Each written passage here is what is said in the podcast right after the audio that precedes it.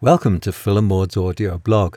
I'm Phil, and this week we're talking about why respect and equality are so important in your relationships. We both spoke separately about this, and I said, I'd like to talk about equality between people and explain that it doesn't mean being the same in all respects. The phrase I like is equal but different. It's unfortunate that this slogan is used by some churches to convey equal value in both sexes while still upholding a hierarchy between men and women. When I use the word equality, I'm saying that you are a complete human being, just like me. You have your own perceptions and understandings that come from your own upbringing, education, and life journey. They are no more or less important than mine. I may be stronger than you in balancing checkbooks or decorating cakes, and you may have strengths and skills in other areas, like kindness or map reading. How can you value one against another? It's likely that overall they balance out, but even if they don't, we are still equal in our rights and freedom to make choices. We are equal in our nature. The Declaration of Independence magnificently says, We hold these truths to be self evident, that all men are created equal. But the alternative belief that some people are better than others is prone to live on in our attitudes to power elites, trailer trash, royalty, and Dalits, the uh, Indian untouchables. A belief in equality doesn't come naturally because when growing up, you have the experience of yourselves and the outside world, and they are different.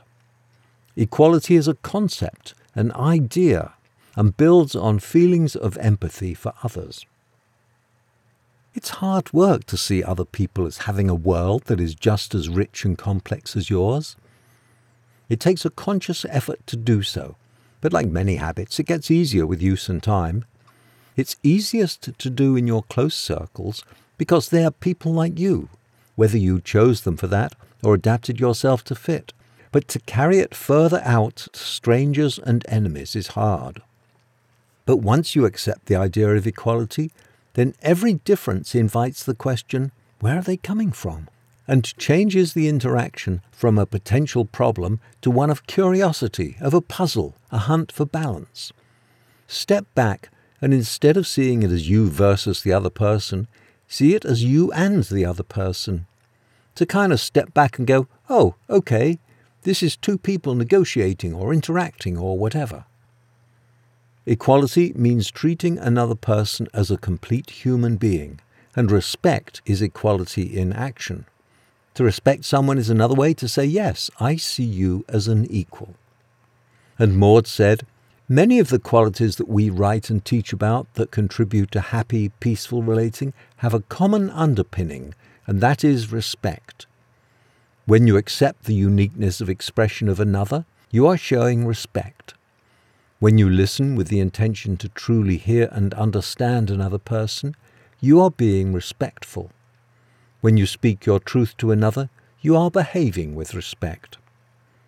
The dictionary offers two main definitions, and the second one is the one I'm referring to here. One, a feeling of deep admiration for someone or something elicited by their abilities, qualities, or achievements. And two, due regard for the feelings, wishes, rights, or traditions of others.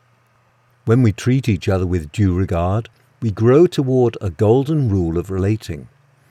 This calls for honoring others with our presence and attention, and offering them that which we most desire ourselves. The very simple interactions we all crave lie in being heard, being seen, and being acknowledged as we see ourselves. And most of all, being accepted for who we are without feeling we are being asked to be who or what we are not. This is strangely most important to remember and practice when we are with close friends, relatives, and romantic partners. For often, with those we feel the safest, we show the least due regard. We trip over our desire of wanting the best for the other and mistake this desire for knowing what the best is for that other person. As soon as we are speaking or acting to change another, regardless of how much we may feel this is for their best, we are no longer offering true respect. True respect involves trusting another person to find what is best for themselves. I know that's challenging, especially with those closest to us. Rather than telling someone how to change or what to do, it is often more loving to be supportive and show our faith in that person to find their very own right answer. Respect is shown in our tone of voice, our facial expressions, and our body language. It is shown with patience, truth, and the warmth of loving regard. When you are offered respect, it is very calming.